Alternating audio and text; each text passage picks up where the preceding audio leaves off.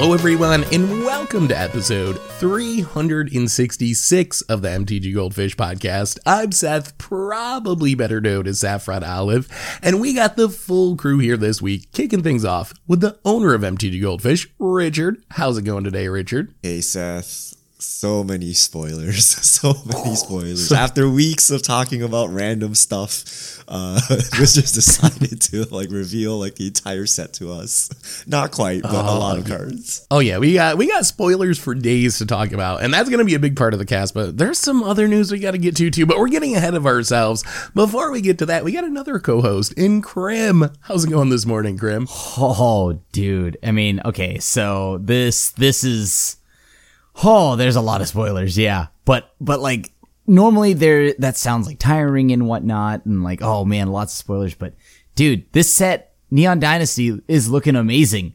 It is. It, it, looks really, really sweet. It's looking powerful and it's really unique. And I'm really, I'm more hyped for it now than when I heard we were going back to Kamigawa. Cause I'm not like a huge Kamigawa fanboy or whatever. Like, I think of Kamigawa as this like really parasitic, underpowered set and not for like its awesome flavor. But they've won me over with the spoilers we've seen so far for sure. But uh, that's one of our big topics for today. We actually have two big topics. One is we got a big B&R announcement a few days ago, changing multiple formats. Uh, so we're going to start with that. And then we're going to spend the rest of the cast talking about sweet new Kamigawa cards, uh, maybe get to a fish mail or two at the end of the cast.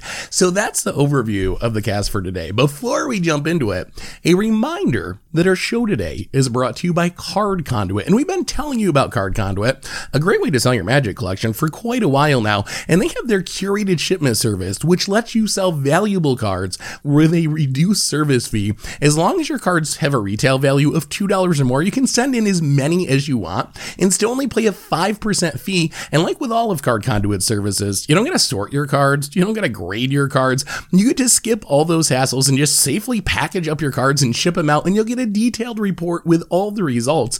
So you can check out Card Conduit's curated shipment option as a way to buy list cards with fast processing, optimized prices, and the low, low service fee of just 5%. And you can even get another 10% off by going to cardconduit.com slash MTG Goldfish. Card Conduit, they're the easiest way to sell your magic cards. So thanks so much to Card Conduit for supporting the show. And let's talk some B&R announcements. So Richard, last what Tuesday, we got a B&R announcement changing multiple formats. What actually was on the announcement? All right, uh, standard bannings: Alrund's Epiphany, Divide by Zero, Faceless Haven.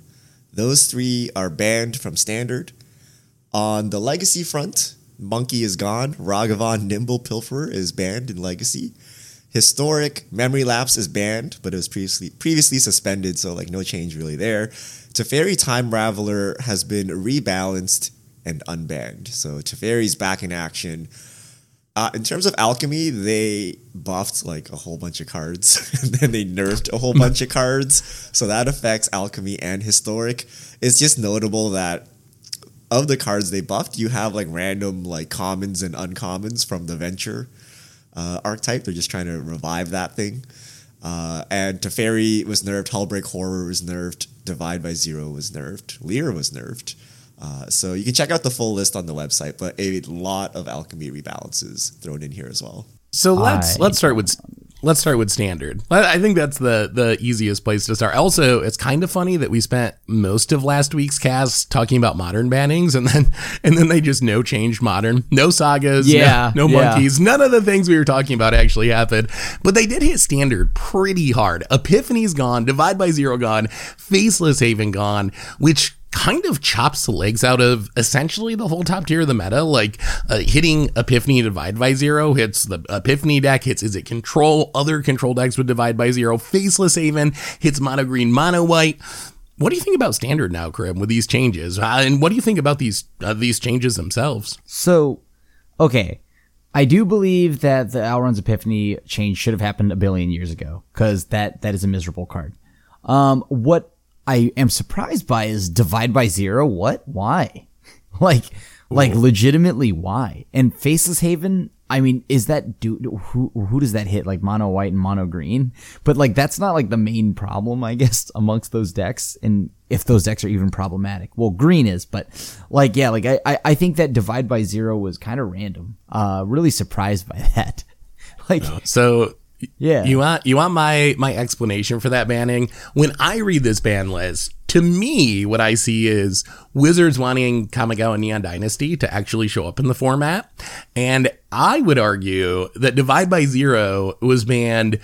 It, it, I know part of it was to power down Lyran Hullbreaker, or Wizard said that in the BNR, but I think the other part of it that they couldn't have even said because this was before spoilers started, but I think it was to allow the the Mythic Spirit Dragons to maybe be playable. Because you know what's really brutal against these like flashy, expensive cards with death triggers? That is just getting them bounced back to your hand repeatedly. And that's what would have happened. Like, how do you play uh, Junji or any of those like really like awesome death trigger dragons if like the, the most played removal in standard is fading hope and divide by zero. You just can't. Like it, it, would be so so bad. So i think that was the one of the big reasons for it is wizards wanting people to be able to play their new kamigawa cards and thinking all right no one's going to be able to play these dragons at least competitively if we let these really popular powerful bounce spells stay in the format.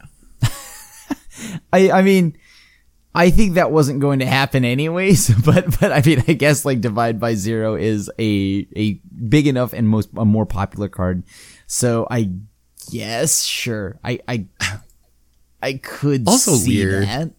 Also Lier's a little busted. I mean like Lier yeah. divide by zero like feels a little cheaty because you're not supposed to be able to counter things, but divide by zero like gets around that really efficiently.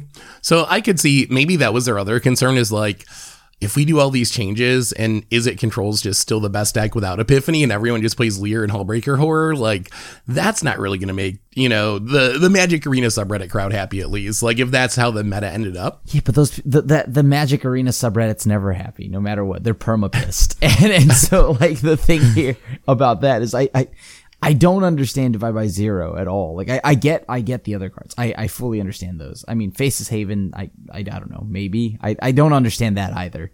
But like, come on, the the whole the whole they so that you could play dragons. I, I don't I don't think that's. There's no way, right? There's just no way. There's got to be other bounce spells in the format, so I, I don't Yeah, know that fading hope exists. strong enough. But this maybe it's too strong, right? Like you know, it's a bounce spell with value, so you bounce your stupid dragon, and then you play all your Strixhaven cards. maybe they maybe they do want it gone, but I, I don't I, I don't know. Like I don't I don't trust wizards and their balancing anymore. So whatever they do is quite random to me. So like they're like, okay, we'll get Alrund's Epiphany, and then we'll start preemptively banning these other things to shape our meta.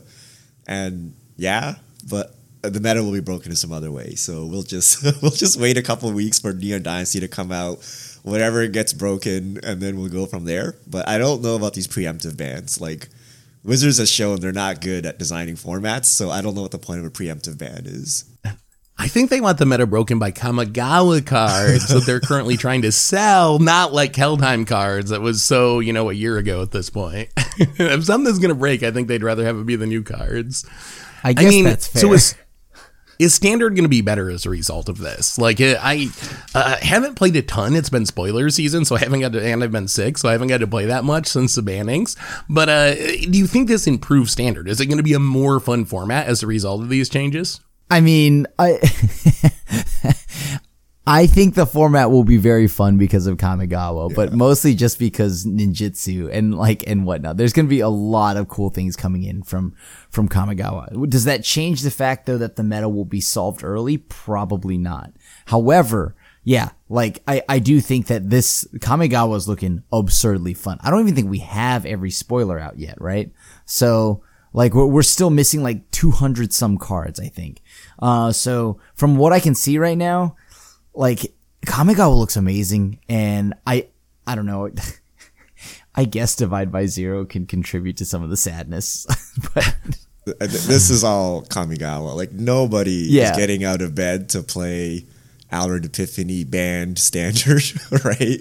We're all just gonna chill here and wait until Kamigawa releases, and then play that for a couple of weeks before we discover it's absurdly broken or underpowered in some way, and then complain, and then wait for the next set. I think. I, th- I, I, I don't think Kamigawa is going to be underpowered. I, I think this set is absurd. Like genuinely absurd. Then we'll have the other and problem, everything. the Eldraine problem. yeah, yeah, yeah. Right? That's the thing I see happening. I mean, I, I I'm way more excited to play the format now. I am kind of waiting for Kamigawa. I think that's what uh, that wa- is what has me really hyped. But I would be much less excited about Kamigawa if I was evaluating it through the context of losing to Epiphany half the time. Not now things feel possible, and I know it's Alchemy just my now, brain Seth. tricking me into thinking it's possible. But Alchemy, I don't. So, so is I don't even know anymore Kamigawa the comeback Alchemy. for standard?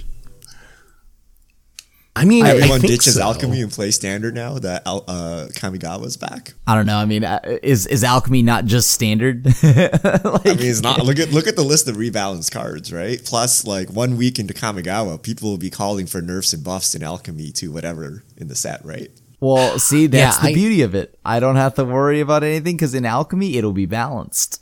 I I think alchemy has been a delight so far. So I don't know. You, you, I think am I like the only person on the internet that enjoys No, what, what I'm, alchemy? what I'm asking sure. is, do you think people will shift back to standard when No. you know when the new set releases, or they'll just keep playing alchemy Kamigawa? they're just gonna keep playing alchemy Kamigawa. Like, why wouldn't you? Right? Like it.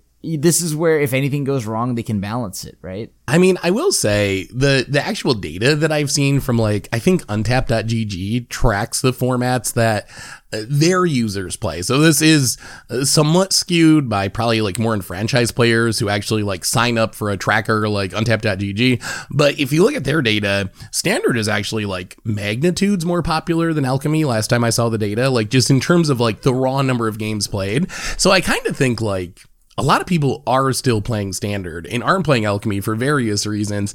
And i think this improves standard uh, for someone like me it definitely has me interested again. If if the choice was standard with Alrund's epiphany or alchemy i'm choosing alchemy 100% of the time. Like uh, not, not even thinking about it. There's no way i'm playing there's no way even with kamigawa releasing then i'm going to go back to standard and play against Al- uh, against Alrund's epiphany because it's just miserable. Now though there's actually a choice. And I think I'll probably play a mixture of standard and alchemy. Like the alchemy changes still have me excited because we just have new stuff all the time. Like I want to know, like, are dungeons good now with all these buffs that they did or like the other crazy things? So I'm excited about that. But without the, the miserable top deck in the format being there and the extra turn, like loop stuff, that does make me interested in playing standard again. So personally, I think I'll, I'll probably play a mixture of the two when, uh, when Kamigawa comes out.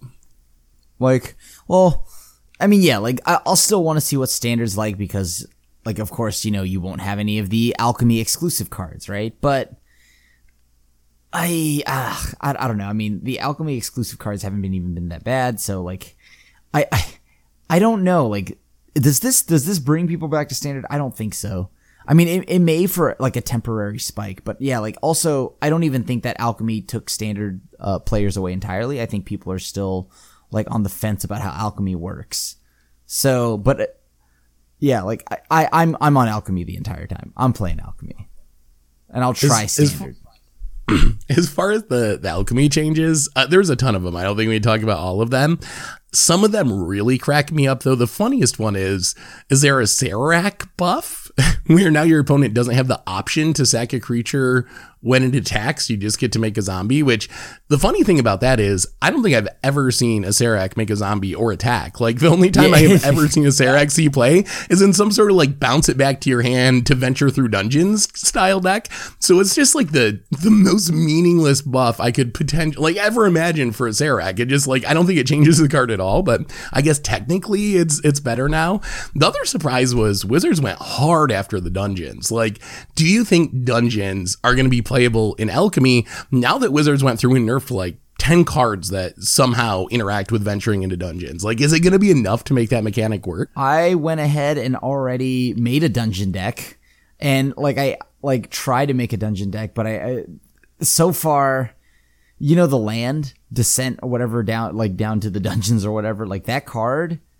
The fact they, they need to remove the it can only be activated at a sorcery speed. I even though it's one mana now as opposed to four, dude. I I feel like dungeons still just aren't doing it for me. That, that card was turbo The- buff. They went from four to one. That's like a free, a free like And- double dark ritual there. Uh, and, and the original came into play tap too. Yeah. Oh like they my god. so many So changes. fun, yeah. funnily enough, I was actually grinding EDH this weekend with a dungeon deck, and I must say it is the most terrible, most underwhelming mechanic I've ever seen in my life. Like you work so hard, and after like four ventures, you like draw a card, and you're like, "That's it." Like it's a lot of work. So I- Yeah. I just cannot see this being competitive in standard in like any way or in alchemy. Sorry. the way they would be able to change things up is if they not only made like the dungeon cards better, but the dungeons themselves actually did something. Yeah. Uh, like like I mean, uh, just just from the way the dungeons are built right now, I think there's just not there's no way the payoff is too it's too too small. It's just not worth it. Um, and and like legitimately that land was a buff in the right direction, but really, why sorcery speed? Like Yeah, why? I mean, why? I, I, I still, I still don't think it's going to be enough to make it good, but it's enough to make me interested in trying dungeons again now because they really did. They, they went pretty hard with these buffs. Like not only a land, but a lot of other spells. They just like drop the cost by a mana or like uh, the biggest changes were really to make the, that whole mechanic better. I think maybe the most impactful changes for alchemy in specific are probably the cards from alchemy that change. And really, I think our predictions as we had been talking about it we kind of nailed it for the most part. Like Fearsome Whelp, the two drop dragon thing, now it triggers on your upkeep rather than uh, immediately on your end step, which is something we had talked about. Inquisitor Captain, now you have to cast it, so you can't do the blink shenanigans, which is something we talked about. Town-razer Tyrant only hits non basics, which I don't know if we actually predicted that one, but that seems like a good change that happens. I mean, it was really, it was pretty strong. Like that was a, a really good card, and uh, I don't know if it needed to be buffed, but I'm fine with alchemy just changing all the time. Like take the take the top cards and make them worse, make the bad cards better, just so it feels fresh. But I gotta ask you, Krim, the other like huge change actually only hits historic, which is uh we're getting rebalanced versions of ban cards, and it started with one of your favorites, Teferi Oh, Time Raveler is back. It's four mana now. Otherwise, uh, it's almost the same. Its static ability was changed slightly to your opponents can't cast spells during your turn. So you can't really use it to win counter wars or whatever on your opponent's turn, but you are going to be clear to do your stuff during your turn. Otherwise, I think it's essentially the same as far as its abilities. What do you think of this new version, Krim? Uh, is Teferi actually going to be playable again? So I went ahead and also built that deck because you know I I gotta. I I do think that the uptick in mana is definitely very very much so. Like it, it could be like the upside is now I don't hit my own Teferi with something like let's just say Shadow's Verdict, right? Like that's great, but the the the slot where Teferi came down on the curve at three mana was huge. So like. I, I think with Teferi getting upticked up to four mana now, I, I this is gonna sound weird, but I think he should do one have one more ability. I don't think that it's actually like th- like it's just okay. Um, the the ability like the passive is still like solid. Like the card, I'm not expecting it to be what it once was, right? Because what it once was was obviously very powerful. But I I I think this new version needs one more ability. It's just it's not enough, I guess. I, I feel like if I'm tapping out for four mana historic, I want to actually like win the game. Or like get, or like at least have a pretty solid piece on the board, right? Like and and Teferi does not feel like it's a game ender yet. Or like even like a, a way to help you move towards closing out the game. I mean, I do think it might be a little bit a little bit underpowered now, but I'm kind of okay with that. I would say like I feel like if they're going to rebalance existing cards, they got to try to take as light of a touch as possible. Like the further you get away from the original, I think the stronger the argument becomes for just like making a whole new card and leaving the card banned. So if they were going to take Teferi and just like start adding new abilities and like completely making it a different card, that would make me wonder like why why are you even rebalancing it? Why does it even have the name Teferi Time Raveler? Why didn't you just release this in Alchemy or something as a new version of Teferi? So I think like if the goal is to keep it as close to the original as possible but have it not be as broken, I feel like they did an okay job, but I'm honestly not sure this version is going to see much play at all costing four mana. It seems I, I haven't really played with it myself, but my gut reaction is it's just probably not good enough and a little bit too slow for historic now. It's just okay. I think that's the main thing. Like, it's legitimately just perfectly average. So they don't have Maybe to that's refund good, you though. wild cards. Technically, I you mean, can play your did terrible um, Teferi now. Like going from three to four changes the card entirely. So I agree with Seth. There should be a light touch, but they should have kept him at three CMC and somehow fixed him otherwise because you know you're changing his spot on the curve and you're changing his role in the game. He's effectively a new card, right? So I, I actually don't like this move to four mana value. I don't I don't know if you guys read the article where they announced this change. Uh, they they had a line in there speaking of wild cards where they're like, before you ask, don't worry, we're not gonna go back into your collection and take out the wild cards that we refunded you two years ago for banning Teferi the first time. I was like, why would you even feel the need to say that? Why why did anyone at Wizards have an idea pop into their head that that could even be a possibility that you would go in and retroactively like recoup the wild card refund from two years ago because you made this rebalance version? That would be pretty That was funny. maybe my we would be my in fa- negative wild cards if we Wild card debt. They're gonna send us to wild card collections. There's and we're probably gonna- a- we're an gonna- epic debate internally in Wat- at WotC whether they should take back the wild cards, and they narrowly Mm. just won out to not take them back. So they felt the need to proclaim it. You know, But see, uh, we're in your good graces now, right? We we gave you some wild cards and didn't take them back. Uh, all right, last last banning topic, and then we really gotta get to spoilers. Ragavan banned in Legacy. Anyone got any thoughts on the Legacy changes? I don't play Legacy, so card was dumb. So, I- yeah, I mean, I I'm always in favor of of the stupid monkey seeing less play. It feels like legacy players were pretty happy with the change overall. So I think I'll just I'll just go with what I've heard all of them saying, which seems to be in general people are happy about Ragavan being gone in the format and probably a good thing. Also, I guess last last thing, are you surprised at all at no modern changes? I'm so surprised by that. like nothing?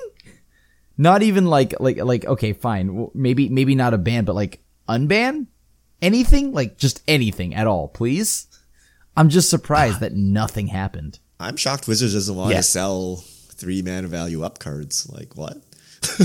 like like even if the even if the metagame is perfectly balanced, right? Like you effectively just remove like half of your sellable cards. So I am shocked they haven't done anything about it. I was I was pretty surprised too. I, I thought at least Lurrus would go, and I thought that unbannings were like a real possibility. Just unban some like relatively harmless thing, just so there'd be some amount of change. But at the same time, I guess I'm not super disappointed. The only thing I'm really disappointed by is Lurrus. Like I still really strongly feel that Lurrus is a bad thing for the format, and I hope it goes eventually. But uh, otherwise, I can I can deal with the monkey and deal with Saga for the time being because the format is still really enjoyable to play, even if those cards are like certainly a couple of the strongest in the entire format. But anyway, we should probably talk spoilers. Uh, so that's the BNR update. Let's move on. Talk some Kamigawa Neon Dynasty. We're like three days, four days into spoiler season, but we have like a million cards. Wizard spoiler pacing. I love to dump a million cards at the beginning of spoiler season. So we got a ton of mythics, we got a ton of rares. Uh, so you can check them all out over mtdpreviews.com. We update it throughout the day, and there's daily spoiler videos on the YouTube that you should watch. But for now, Richard, why don't you take it away and guide us through some spoiler cards? All right, let's start off with the new mechanics. Um, well, actually, uh, let's start off with like a little bomb here, which everyone figured out. Uh, Tamiyo completed Sage. So it's a new Planeswalker, completed Sage. So Phyrexian Tam- Tamiyo, two green, Phyrexian green blue, and then blue. So a hybrid mana symbol in which you can pay uh, either with Phyrexian mana, so two life, or green or blue. Uh, so that that is the new that is the new mechanic. The mechanic's called completed. Uh, so five starting loyalty, legendary planeswalker Tamiyo, plus one tap up to one target artifact or creature. It doesn't untap during its controller's next untap step.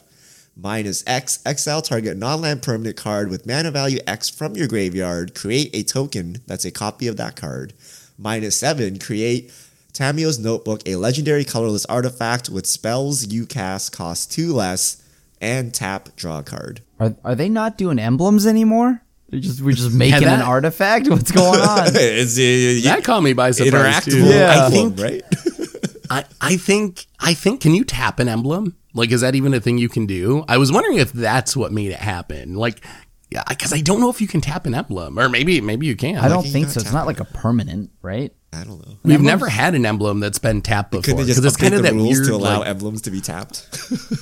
I mean, it definitely makes it a lot less powerful. I guess that would be the only other consideration is maybe they thought the emblem would just be too strong, and they needed to have It's it an ultimate. unkillable essentially. it should be Yeah, strong. like I, I I don't know. I mean, I I I, I love this Tamiyo though. I, I think like flavor wise, I think a lot of things are really cool about it. Like the the adding of the Phyrexian mana was really fun, but what what is this ultimate? Like this is the first time where it's like, wow, this ultimate is like, I I get an artifact. That's it.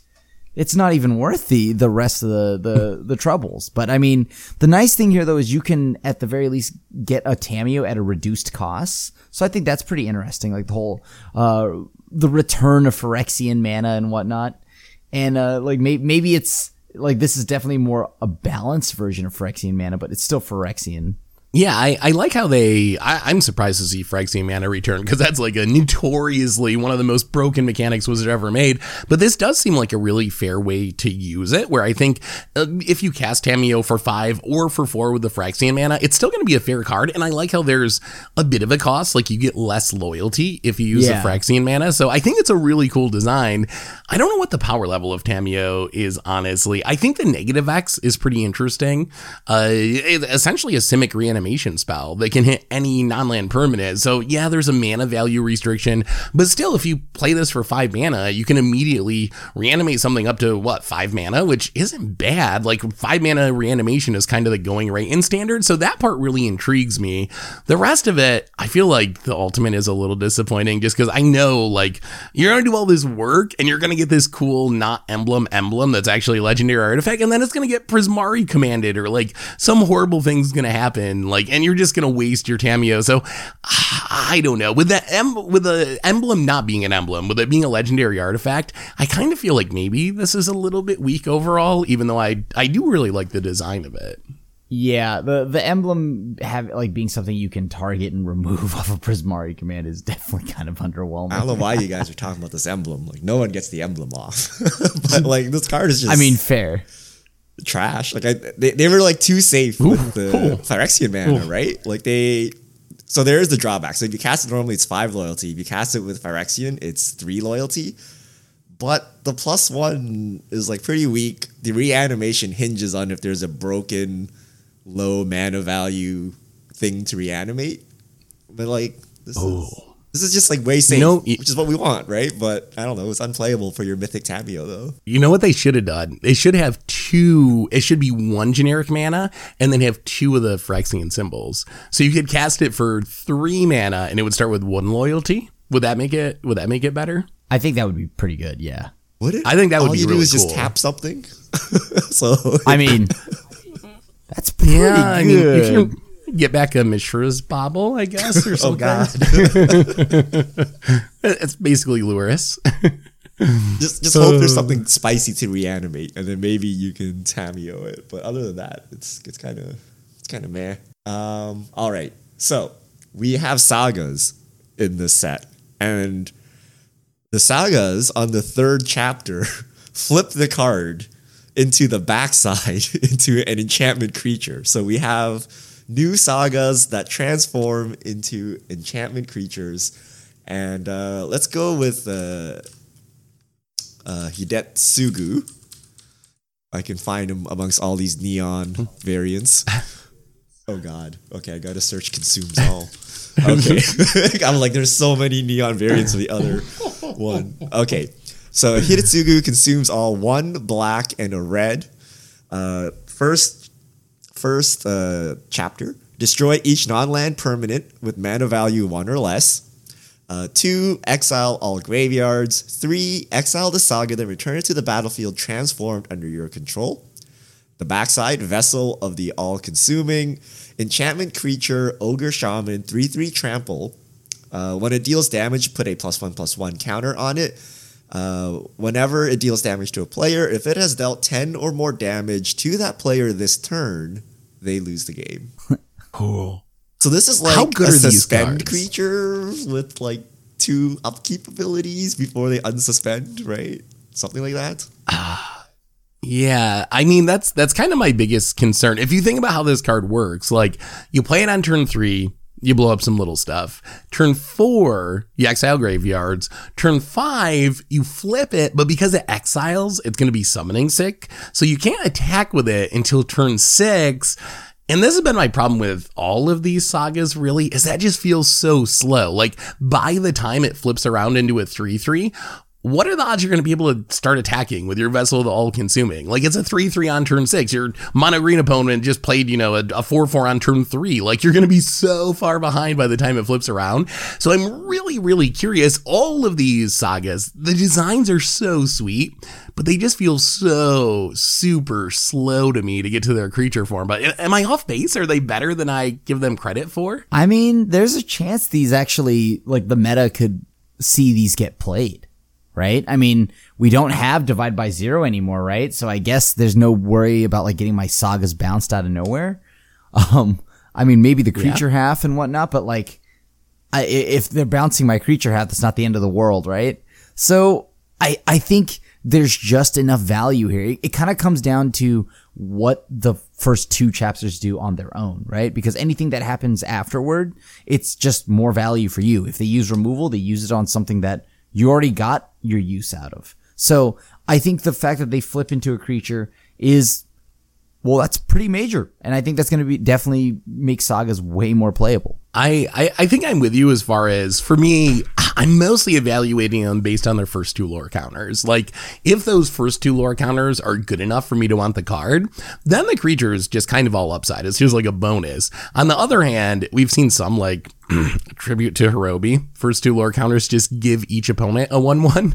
Uh, that that does not make me as excited. Like if those first two lore counters are not beneficial or they're helping your opponent in the case of tribute to Horobi, then I don't think the creature is. It, it's just not fast enough for me to make it worth it. So I think that's how how you got to evaluate them. For Hidetsugu in specific, this card to me screams modern. Like we see people playing like crime punishment. We see engineered explosives being like an ultra staple. To me, this reads like snipe all your opponent's Urza Saga constructs, wrath the graveyard against Lurrus decks, and then you get a, a, a creature, which is fine. It's only a three three, and it's probably gonna die to lightning bolt, but still, like that's a that's a bonus. So I am actually more hyped for Hidetsugu consumes all in modern than in standard. I think. Yeah, no Hidetsugu looks pretty cool. Uh, but I'm I'm I'm not sure if like modern if it's fast enough for modern, right? Destroy each non-land permanent with mana value one or less.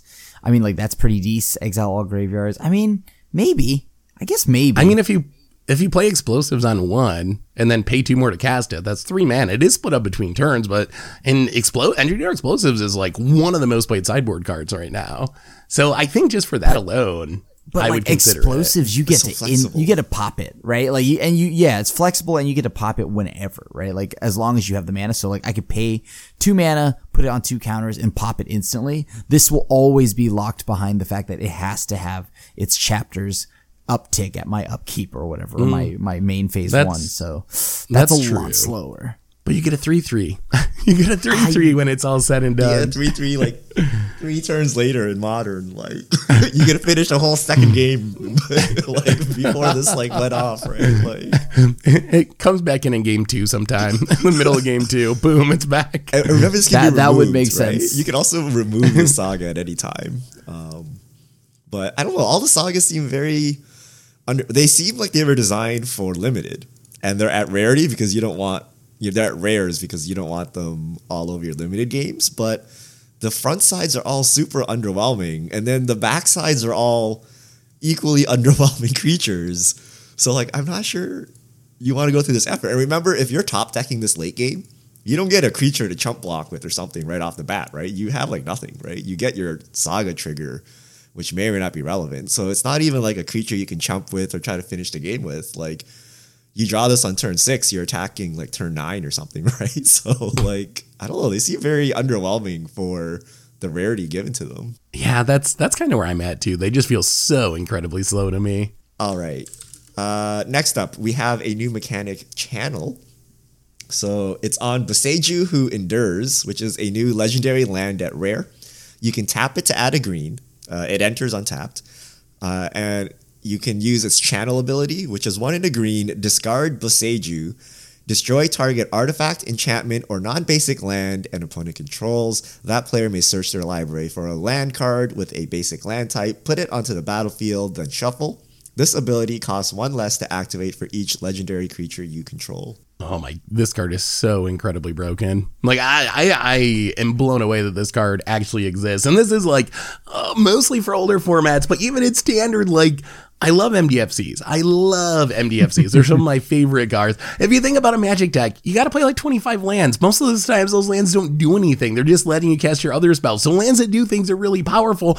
Uh, if you think about a Mythic MDFC, you got to pay three life for it to come into play untapped, and most of them are really overcosted. It's like seven mana spells that you can't use to the late game. This comes into play untapped all the time for no cost of life, and it has a two mana effect. It's like a naturalize, which is already like pretty close to being on curve. Like people play naturalized style artifact destruction, and it comes attached to a land. Like, wow, this card is so insane to me. Like, I feel like this card just changes modern and legacy and vintage, and I play in every commander deck, and I play it in every standard deck. Am I am I overrating this card, or is this card just like absurd? Oh, th- this card's absurd. This card is just absolutely bonkers, right? Like the the the flexibility of this is like exactly why I'm in love with this. This is so broken. Yeah. This is a mistake. Like, so it's destroy target artifact, enchantment, or non basic land. Poor two Tron. mana non basic land destruction. Like, what? On a land? and like, oh, forget if you have life, life from the loam or something, right? Like, good luck, right? Like, you can just keep casting this forever. Like, Yeah. I'm shocked that this is a thing. And, you know, there's like, there's no real downside. Like the downside is a legendary land, but then you can just use this channel ability. You know, you don't need to like, you know, you, you don't get duplicates that do nothing. So I'm actually Yeah. shocked they did this, and I'm shocked that in standard you're going to see non-basic land hate. Uh, Good. gonna- I mean, so Yeah, so is it is it worth though? mentioning that you get a land, you get to replace it with a land. So it's not like you're sinkholing someone. Like they do get to get another land to replace it. So, and I think they worded it with the basic land types to keep to keep you from locking people too easily in like modern or legacy, where people don't play that many basics. You can actually grab dual land, so that gives people enough stuff in their deck that Oh, they're can- not going to so you get can grab Hollow immediately Fountain when this wastelanded. happens to you. You can, Yeah, or underground it's sea a- or Oh, okay, never mind. Yeah. I thought you could because like I thought you could like basically uh like land destruction people like people do with uh what's the like lean and arbiter stuff right where they Yeah, just like, yeah, like a- get- like remove your Quarter or one lock 'em or basic whatever, from the yeah. game and then you're like totally hosed right Yeah, they so it's a little safer than that, but I still think it's like to me this like how do I play a Blood Moon deck now? Like this kills Trinispheres, it kills Chalice of the Voids, it kills stuff at instant speed through a Teferi. Like it gets rid of every relevant hate card, like uh, Rest in Pieces and Rule of Laws, all the stuff that people play. Like I don't know how this isn't just I don't know how vintage shops exists with this being a card in the format. Like, how does a deck like that actually remain a thing? And plus, you can get it back with Wrenn and Six. You can get it back with Life from the Oh my you can get it back with right. Slogger Yeah. and Standard. Like, I think this ends up with like Wrenn and Six getting banned. I don't know how, because this is a whole cycle too. We're talking about one of them, and I think this is the best of them. But the whole cycle seems blue like one's pretty really playable.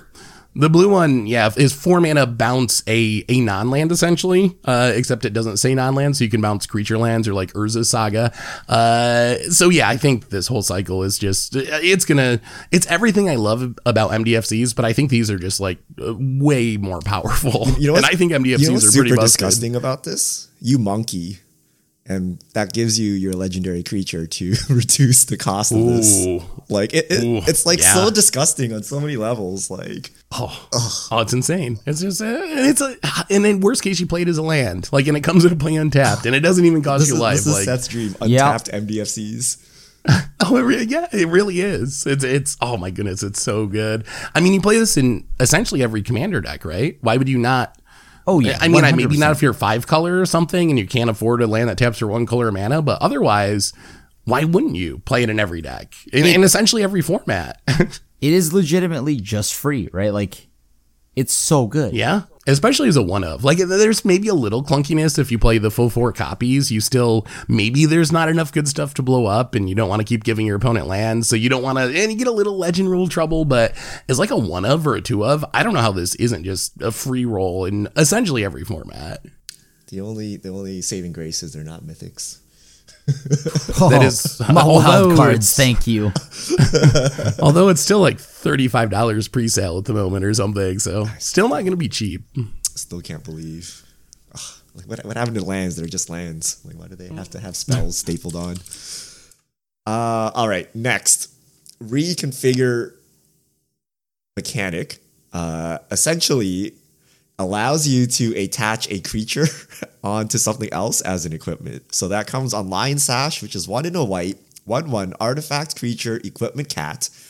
Uh, pay a single white, exile target card from a graveyard. If it was a permanent card, put a plus one plus one counter on Lion Sash.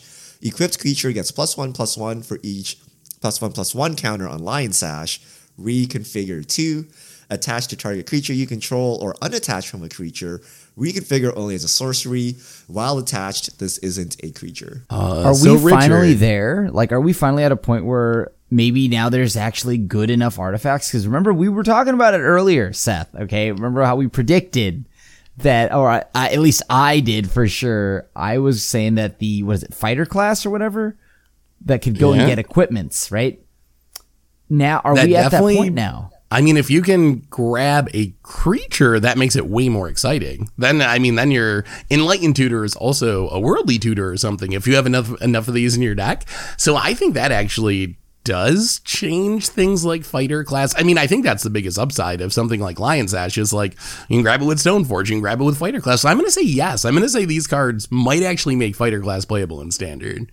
I mean, this this card is awesome, right? Like, I, I It's pretty close to scavenging ooze. That can also be in it. Like even if it didn't do the weird equipment thing, and this was just a white scavenging ooze, even that would be like pretty good. But the fact that it can be gotten by fighter class and Stoneforge, that just like puts it over the top. What uh, what do you think, Richard? You're the equipment master here. I'm curious what you think of this mechanic because you play more equipment than me and Krim put together. I think. So in Commander, I think it's bad. Um, so I, I would much rather have Living Weapon because this is equipment that gets wrathed, right? So uh, it's true. that, like, you know, you, you can get your equipment removed, which is a little problematic in something like Commander. But I think in 1v1 formats, I think it's strong. Like, do you play this in Modern with Stoneforge Mystic as a way to, like, I think so. tutor up to get some graveyard hate, right? Like, that is a real possibility. So I actually think these are quite playable in standard and maybe even modern. Um, but I, I'd rather prefer living weapon. Like I don't want to play this and then get it swept up with the wrath. Uh, so I don't know. I Maybe you play. Uh, maybe I might- Leviathan Sash may be good enough for the graveyard hate alone to play in commander. But yeah, that's like Lizard Blades, That's what I was which is say. Fire Shrieker. Do you play Lizard's Blades or do you play Fire Shrieker? Yeah, I think uh, I think Lion Sash is the exception because it's uh, tutorable graveyard hate essentially, which I don't think we had on any other equipment before. So I think that makes it unique. The rest of them, I think being a creature is actually a drawback in Commander a lot of the times, like you were saying. Like I I think I would rather have real equipment that don't die to a sweeper than than those in most cases. All but right. in standard, this card is definitely, I think, playable. So yeah. Yeah, alchemy no, I think or it's definitely playable in standard, I, and I think it's going to show up in Stoneforge decks in modern. I mean, it's a, a really nice, just like one of in the main deck of the sideboard, and uh, in there, it's not going to replace Kaldra Compleat or Batterskull, but in the right matchup, like this is a great tutor target if you're up against Reanimator or Dredge or some other deck like that. Like that's going to be a go to a go to tutor target. So I think it's going to show up in modern too. Except now those decks have that stupid land to just blow up the stuff. I mean, that, that is a thing. New meta. Uh, all right. Next up, we have Kodama of the West Tree. Two in a green, 3 3, legendary creature, spirit at mythic, reach. Modified creatures you control have trample. When a modified creature you control deals combat damage to a player, search your library for a basic land card, put it onto the battlefield tapped, then shuffle. And modified means it is equipped, it has an aura on it, or it has a counter on it. So that that's what makes something modified. Yeah. And and I think that that's going to be pretty easy to do considering that things, you know, example like give stuff themselves like a just a menace counter or or or maybe an aura or an equipment or just of course a classic 1-1 counter. So I I think modified is actually going to be pretty good. Depending on what like the modified payoffs are. Like for example, right now looking at this, maybe this isn't immediately going to take off, but you know, think of like something like a wild growth walker or something like that, right? And then just something that gives itself counter super easily. I can imagine like a mid range deck, maybe a Golgari mid range deck popping off with that. So I think it just needs a few more pieces. But for right now, modified looks like it could be powerful, and Kodama would definitely be at the center of whatever that is. Yeah, I think I mean we do have plus one plus one counter stuff in standard. There's just like one drop zero zero enter the battlefield with a plus one plus one counter, so it's not that hard to.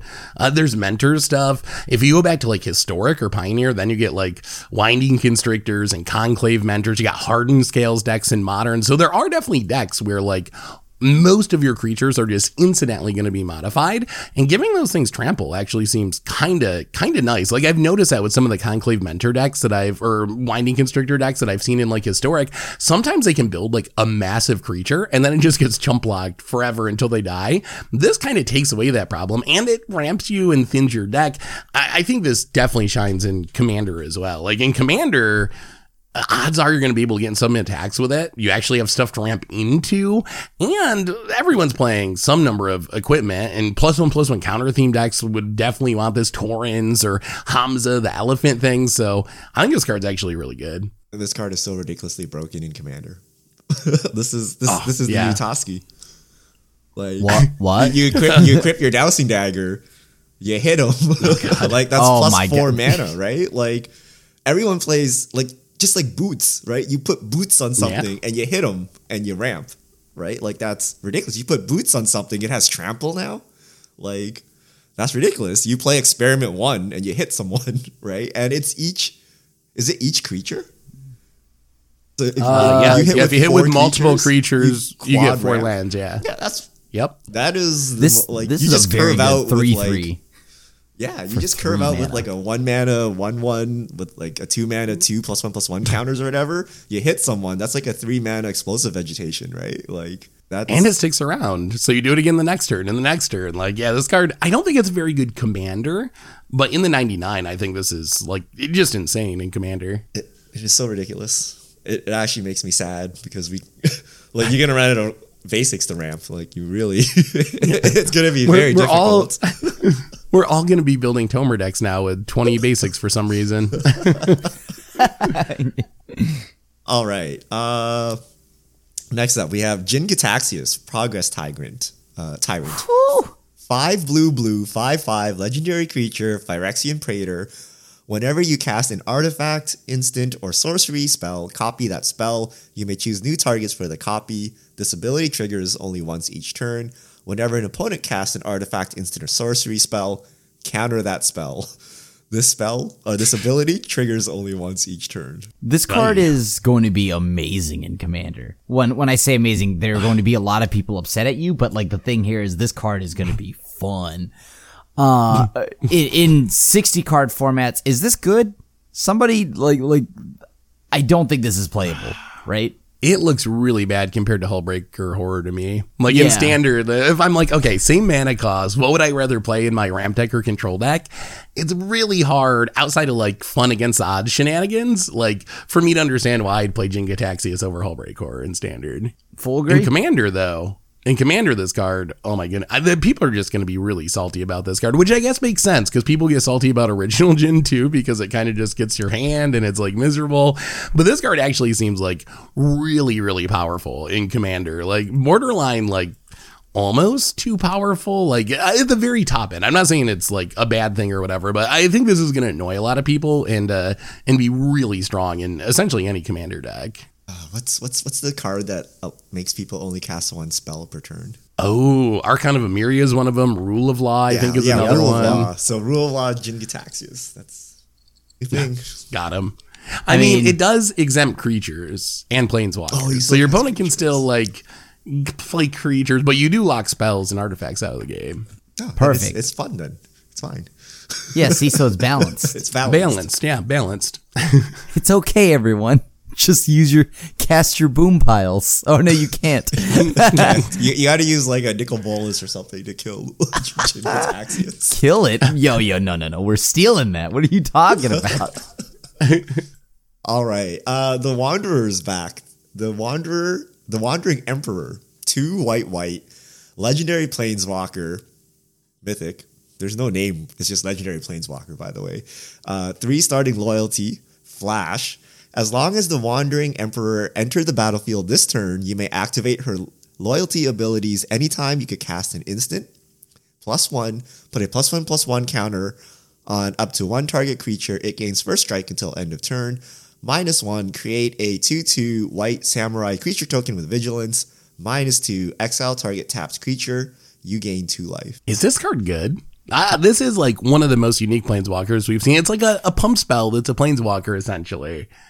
Is I think good? I think I think this is good. I think this is definitely good. Yeah, you get a double. I mean, it does seem like a blowout, a blowout waiting to happen when you flash it in and get someone's attacking creature or pump your stuff and kill their stuff. So you should be able to get a two for one out of it at least. Yeah, one hundred percent. This this thing is the, the the flash is big, right? I mean, let let's not lie that that's just such a powerful ability to put on a planeswalker. On top of that, uh, if you even want to move it into like commander, that's a great format to have it too, just because of the fact that well, yeah, you know, you can you can uh like do this at the end of a cycle, a turn cycle, so you know your planeswalker doesn't get attacked.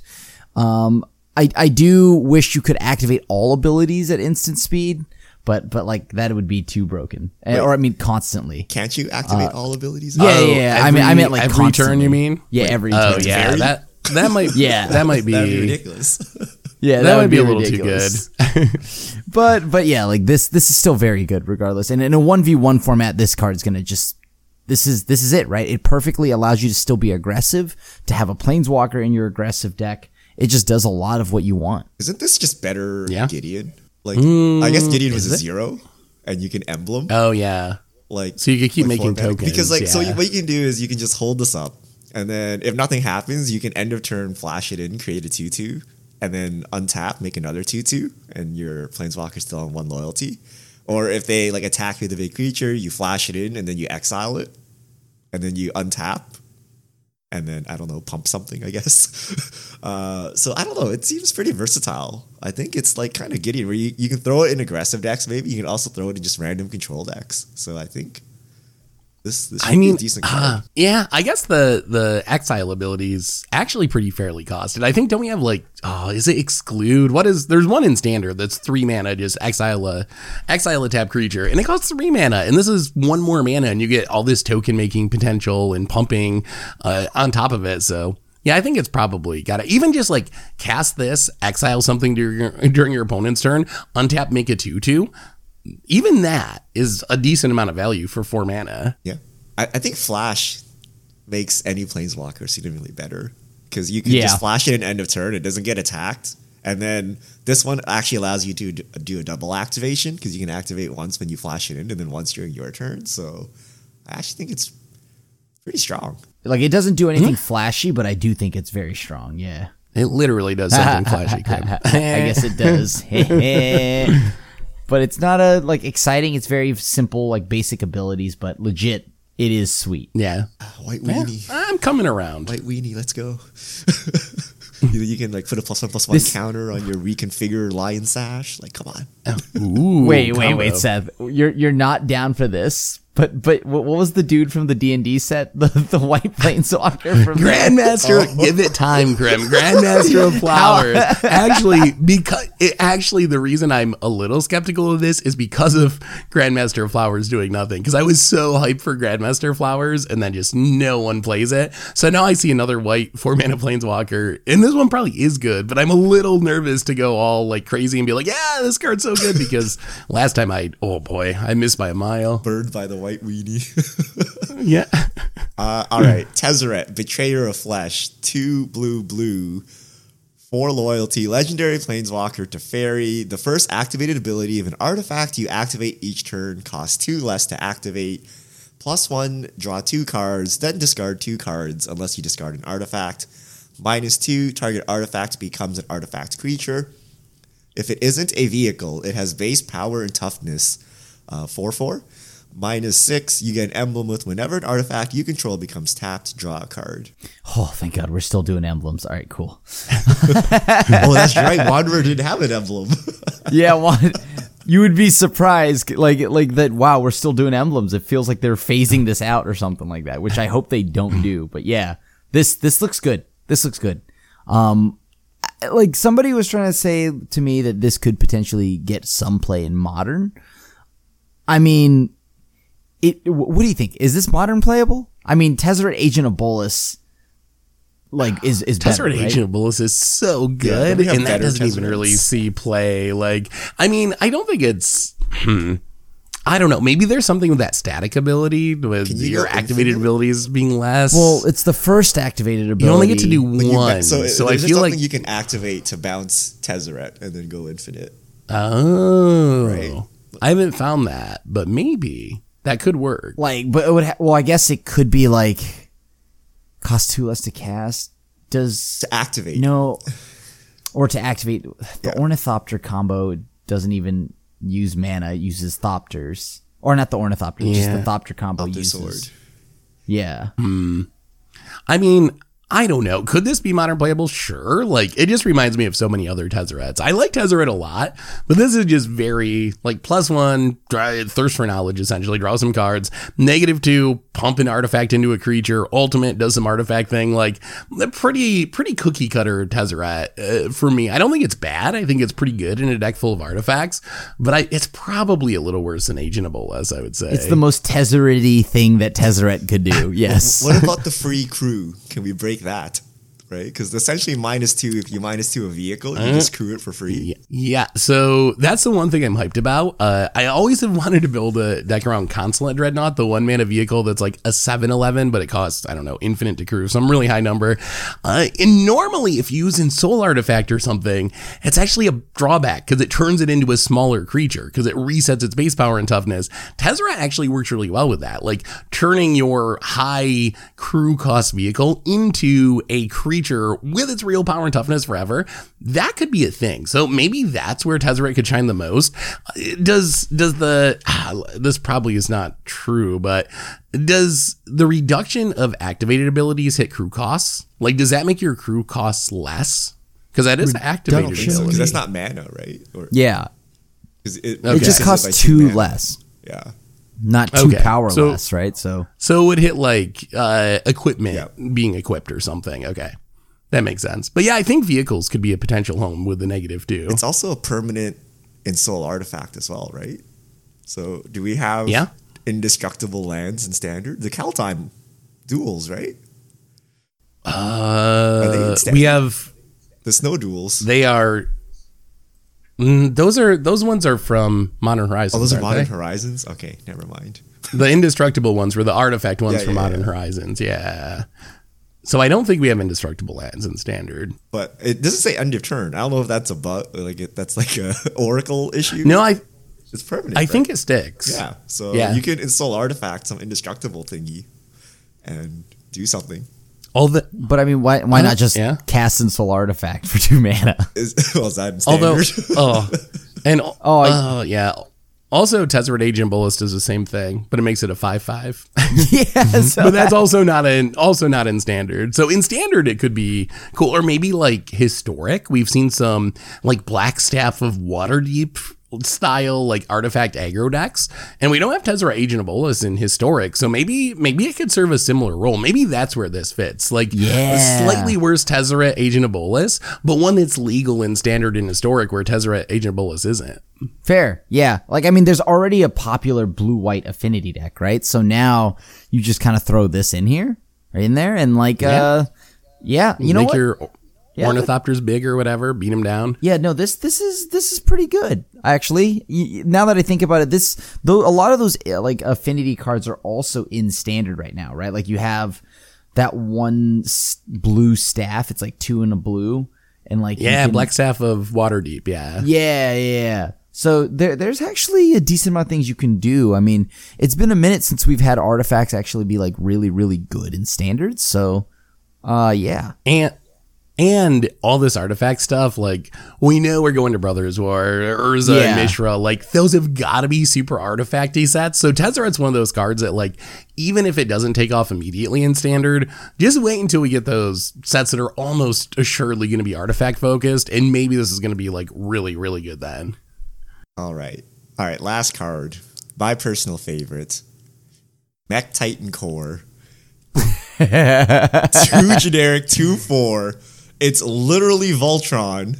Like, look at the art of I don't know what version this is. This this other art version Uh, it's literally Voltron. Uh, so artifact vehicle, five generic exile Mech Titan core, and four other artifact creatures and or vehicles you control. Create Mech Titan, a legendary 10-10 construct artifact creature token with flying, vigilance, trample, lifelink, and haste. That's all colors. When that token uh, leaves the battlefield, return all cards exiled with Mech Titan Core except Mech Titan Core to the battlefield tapped under their, their owner's control. Crew 2. I, I am so here for this card. Like the, the vehicles on this and the new like blue white commander. Oh man.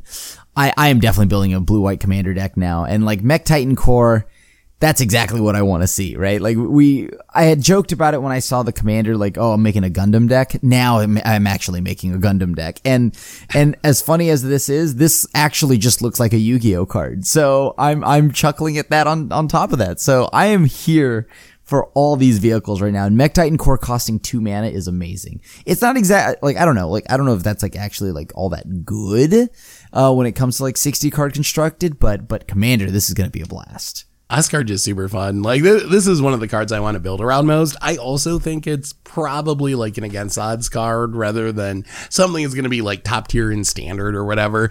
But it's just like it's super, it's super super fun. It's got like a cool quest. You get a powerful reward. It has haste. Uh, it's got good flavors. So yeah, this is this is one of my favorite cards from the set too. All right, I'm to go down the rabbit hole here. But Okay, this card is so good because you can put like skyscanners and stuff under it. So when they remove your Mechtitan, they all come back and you get to draw so many cards. But the real reason is it combos with Happily Ever After. oh my god! so that's the Eldraine. It's like the mono white card where if you have like it's an alt win card, but you need a permanent. Uh, if there are five colors among permanents you control, right? So, but you, yeah. you have to play a five C deck, and that's not cool. But now, now the mech is five colors, right? So it triggers well, happily ever yeah. after. So your doesn't, mono white deck can can happily ever right? after. Does it work? Does it work? Wait, oh no, no. Doesn't I think, doesn't happily ever after? Okay, so if there are five colors among permanents you control, yeah. uh, there are six or more card types among permanents you control and or in your graveyard. Yeah, yeah and your life total yeah. is greater than or equal to your starting life total. Good thing this is a 10-10 life link. Okay. Yeah. that. yeah. That actually, okay. Yeah. That that sounds like a that sounds like a combo, quote unquote. Uh, but yeah, it, it, does work. This is it does work. This is it. This is it. this is it. This is it. I'm so excited. I, I legit. I'm so excited for this to play like literal it, Voltron here, and I can play happily ever after as well. And you can even do it at instant speed. So you can wait until you can wait until your opponent's end step so you don't get blown out and then flip it around and win on your upkeep. And, and worst case, you actually, get four Skyscanner triggers when it comes. When yeah, Skyscanner, thing, right? Panharmonicon, Solemn Simulacrum. Oh, Got him. Oh my, oh, oh my goodness. That, that, so, oh no. I'm so Nothing. casual now. Like, look at all the keywords on this. Richard, this Richard's gonna be killing his own Mecha Titan just to get back his Skyscanner and draw a card. Yeah, that that, that can't be the value. That's not that, that's not the value you think it is. Oh, oh there's there's got to be. Oh, they need to make an artifact creature that adds mana when it enters the battlefield, so you can somehow loop this infinitely. Ooh, although Mechtitan Core does does stay exiled, right? It does. Oh, you have to get rid of the core to put together the gun. Yeah, you lose. You get all your other stuff back, but the core itself stays gone. Well, Wizards had to make this card balanced somehow, so you know. Yeah, it would have been too broken. would have been too broken. All right, Seth, I expect a standard against the odds here. I don't know how we can make this, this is, a standard, this is, but this has got to be a thing. It's on the top. It's on the top of my list for against odds. Uh, it is. It is going to be one of the first cards we play. I think as soon as we get this out because boy, it seems so sweet. All right, so those are all the previews we want to talk about. So Wizards released like so many cards, so you can check them out mtgpreviews.com. There are so many more mythics and rares we couldn't get to because Wizards decided to drop them all at once. So check them out. But you can see the rest of all the cycles we were talking about. You can see the new channel cards and the new sagas and whatnot. So a ton of cards at mtgpreviews.com. And I think that that brings us to the end of episode 366 of the MTG Goldfish podcast. So, no time for fish mail this week, but Richard, uh, if people want to send in questions for next week, where should they uh, send them? All right, you can send them to at MTG Goldfish with the hashtag MTG Fishmail, and we'll get to your questions uh, next week when spoilers die down a bit. Uh, yeah, so uh, thanks so much for listening, everyone. Thanks to Richard and Krim for th- hanging out. Thanks to Card Conduit for supporting the show. And we'll be back next week to talk more spoilers and whatever else goes on in the world of magic. So until then, enjoy spoilers, everyone. And this is the crew signing out.